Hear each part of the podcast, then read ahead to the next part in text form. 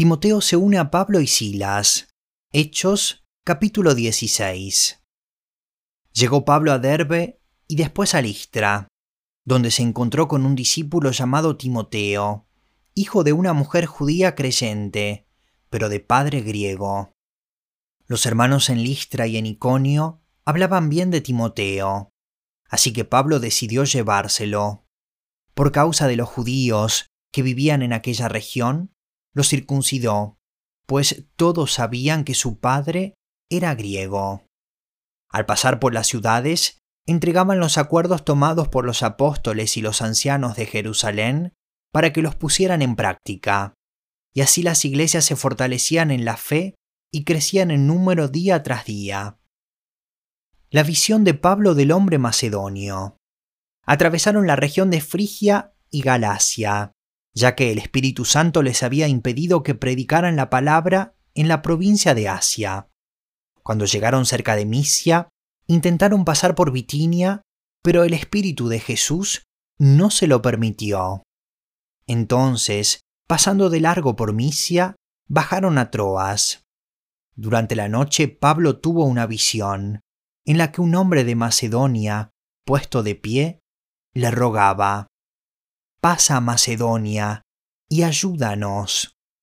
Después de que Pablo tuvo la visión, enseguida nos preparamos para partir hacia Macedonia, convencidos de que Dios nos había llamado a anunciar el Evangelio a los macedonios. Conversión de Lidia en Filipos. Zarpando de Troas, navegamos directamente a Samotracia y al día siguiente a Neápolis. De allí fuimos a Filipos, que es una colonia romana y la ciudad principal de ese distrito de Macedonia. En esa ciudad nos quedamos varios días.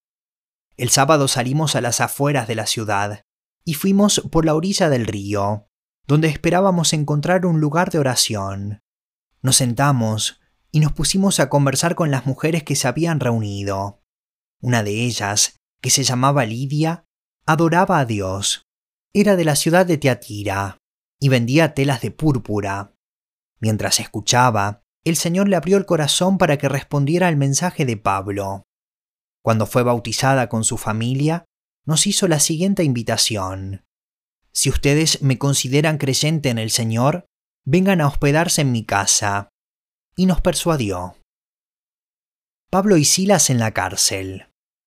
Una vez, cuando íbamos al lugar de oración, nos salió al encuentro una joven esclava que tenía un espíritu de adivinación. Con sus poderes ganaba mucho dinero para sus amos. Nos seguía a Pablo y a nosotros, gritando, Estos hombres son siervos del Dios Altísimo, y les anuncian a ustedes el camino de salvación. Así continuó durante muchos días. Por fin Pablo se molestó tanto que se volvió y respondió al Espíritu. En el nombre de Jesucristo, te ordeno que salgas de ella. Y en aquel mismo momento el espíritu la dejó. Cuando los amos de la joven se dieron cuenta de que se les había esfumado la esperanza de ganar dinero, echaron mano a Pablo y a Silas y los arrastraron a la plaza ante las autoridades. Los presentaron ante los magistrados y dijeron, Estos hombres son judíos y están alborotando a nuestra ciudad, enseñando costumbres que los romanos se nos prohíbe admitir o practicar. Entonces la multitud se amotinó contra Pablo y Silas, y los magistrados mandaron que les arrancaran la ropa y los azotaran. Después de darles muchos golpes, los echaron en la cárcel y ordenaron al carcelero que los custodiara con la mayor seguridad. Al recibir tal orden, éste los metió en el calabozo interior y les sujetó los pies en el cepo.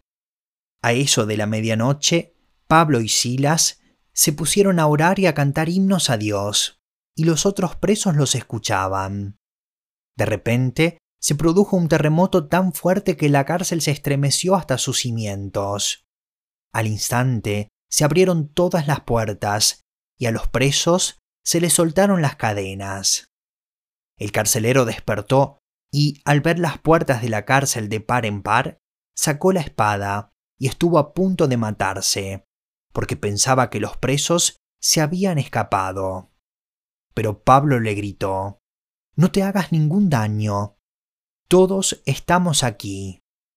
El carcelero pidió luz, entró precipitadamente y se echó temblando a los pies de Pablo y de Silas. Luego los sacó y les preguntó, Señores, ¿qué tengo que hacer para ser salvo? Cree en el Señor Jesús, así tú y tu familia serán salvos, le contestaron. Luego les expusieron la palabra de Dios a él y a todos los demás que estaban en su casa. A esas horas de la noche, el carcelero se los llevó y les lavó las heridas. Enseguida fueron bautizados él y toda su familia. El carcelero los llevó a su casa, les sirvió comida y se alegró mucho junto con toda su familia por haber creído en Dios. Al amanecer, los magistrados mandaron a unos guardias al carcelero con esta orden suelta a esos hombres. El carcelero, entonces, le informó a Pablo. Los magistrados han ordenado que lo suelte, así que pueden irse. Vayan en paz. Pero Pablo respondió a los guardias, ¿Cómo? A nosotros, que somos ciudadanos romanos, que nos han azotado públicamente y sin proceso alguno, y nos han echado en la cárcel. ¿Ahora quieren expulsarnos a escondidas? Nada de eso. Que vengan ellos personalmente a escoltarnos hasta la salida. Los guardias comunicaron la respuesta a los magistrados. Estos se asustaron cuando oyeron que Pablo y Silas eran ciudadanos romanos. Así que fueron a presentarles sus disculpas. Los escoltaron desde la cárcel, pidiéndoles que se fueran de la ciudad. Al salir de la cárcel, Pablo y Silas se dirigieron a la casa de Lidia, donde se vieron con los hermanos y los animaron. Después se fueron.